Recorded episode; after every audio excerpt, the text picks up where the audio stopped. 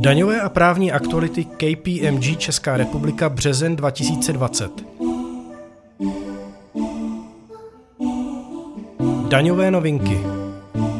Poslanci schválili ve třetím čtení novelu daňového řádu. Ta mimo jiné umožňuje zavedení online finančního úřadu, který má vzniknout na půdorysu daňové informační schránky. Některé body kritizované odbornou veřejností byly na základě pozměňovacích návrhů z novely vypuštěny. Novela zákona o DPH implementující tzv. Quick fixes stále čeká ve sněmovně na druhé čtení. Její předpokládaná účinnost se tedy posouvá.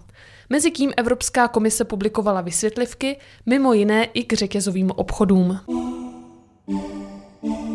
Generální finanční ředitelství vydalo informaci, kde komentuje režim uplatňování odpočtu na podporu výzkumu a vývoje, hlavně ve vazbě na novou povinnost tento záměr oznámit správci daně. Bez předchozího oznámení nelze odpočet v daňovém přiznání uplatnit. Koordinační výbor Komory daňových poradců a Generálního finančního ředitelství se zabýval používáním plug-in hybridních vozidel zaměstnanci k služebním a soukromým účelům. GFŘ potvrdilo, že pro stanovení výše nepeněžního příjmu u zaměstnance v případě soukromých cest je možné mimo jiné cenu elektrické energie určit formou váženého průměru nákupních cen z dokladů, které zaměstnanec doložil. Komora daňových poradců se na koordinačním výboru shodla s Generálním finančním ředitelstvím, že benefitní karty jsou ve smyslu zákona o DPH poukazem. Benefitní karta umožňuje držiteli obdržet předem definovaná plnění od předem stanovených poskytovatelů. Konkrétní plnění a jejich dodavatele si vybírá sám držitel karty.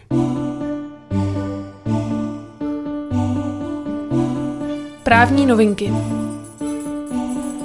Šíření nákazy koronavirem staví firmy před nelehkou situaci, jak zaměstnance efektivně chránit a zároveň udržet podnik provozuschopný. Především je vhodné sledovat doporučení úřadů a zajistit dostatečnou informovanost zaměstnanců o hygienických zásadách, příznacích nemoci a rizikových oblastech.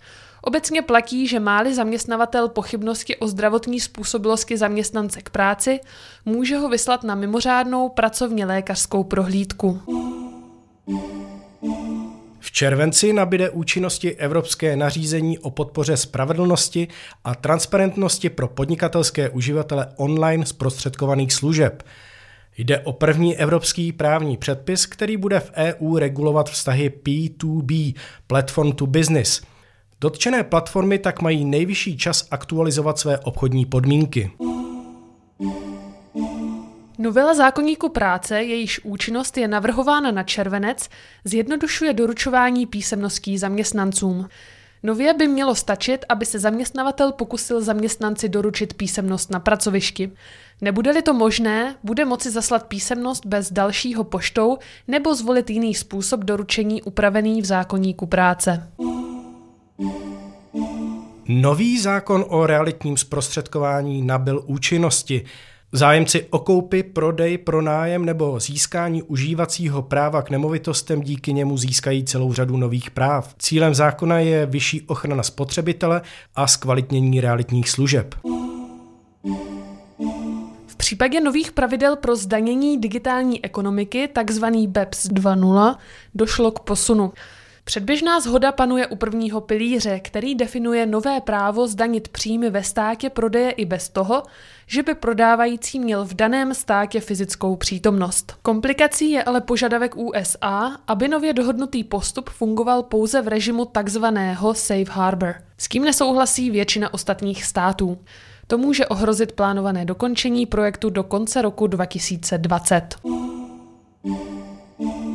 Evropská komise předkládá iniciativu, která může přinést 7. verzi směrnice o administrativní spolupráci v oblasti daní. Iniciativa se zaměřuje na digitální platformy a platformy sdílených služeb.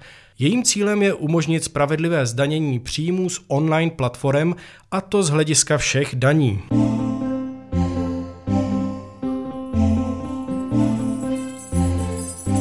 Z judikatury.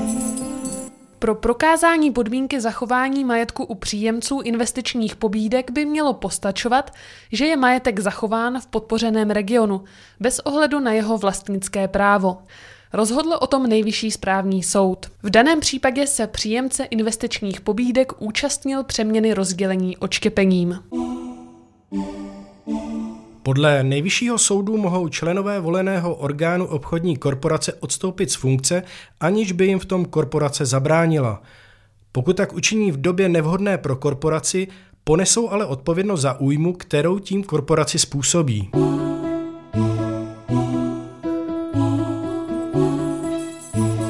Krátce.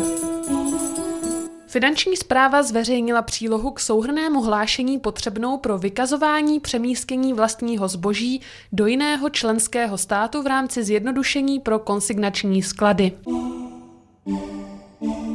Zákon o zamezení dvojímu zdanění ve vztahu k Tajvanu vyšel ve sbírce zákonů. Uplatňovat se bude od roku 2021. Generální finanční ředitelství zveřejnilo informaci k vymezení způsobu potvrzování dokladů o prodeji zboží při vracení DPH fyzickým osobám ze třetích zemí při vývozu zboží. Finanční správa publikovala přehled zboží a služeb, na které se bude od 1. května 2020 nově vztahovat snížená 10% sazba DPH. Evropská komise vyzvala 15 členských států EU, včetně Česka, aby adoptovali směrnici o pravidlech povinného zveřejňování DAC 6 do vnitrostátního práva. Přestože český parlament směrnici ještě neimplementoval, Finanční správa již vydala informaci o vzniku nové oznamovací povinnosti od 1. 7. 2020 ve vztahu k přeshraničním uspořádáním. Rada EU přijala 2 reformy pravidel DPH. První reforma se týká odhalování daňových podvodů při přeshraničních transakcích v oblasti e-commerce, druhá se vztahuje na pravidla DPH platná pro malé podniky. Daňové a právní aktuality KPMG Česká republika březen 2020.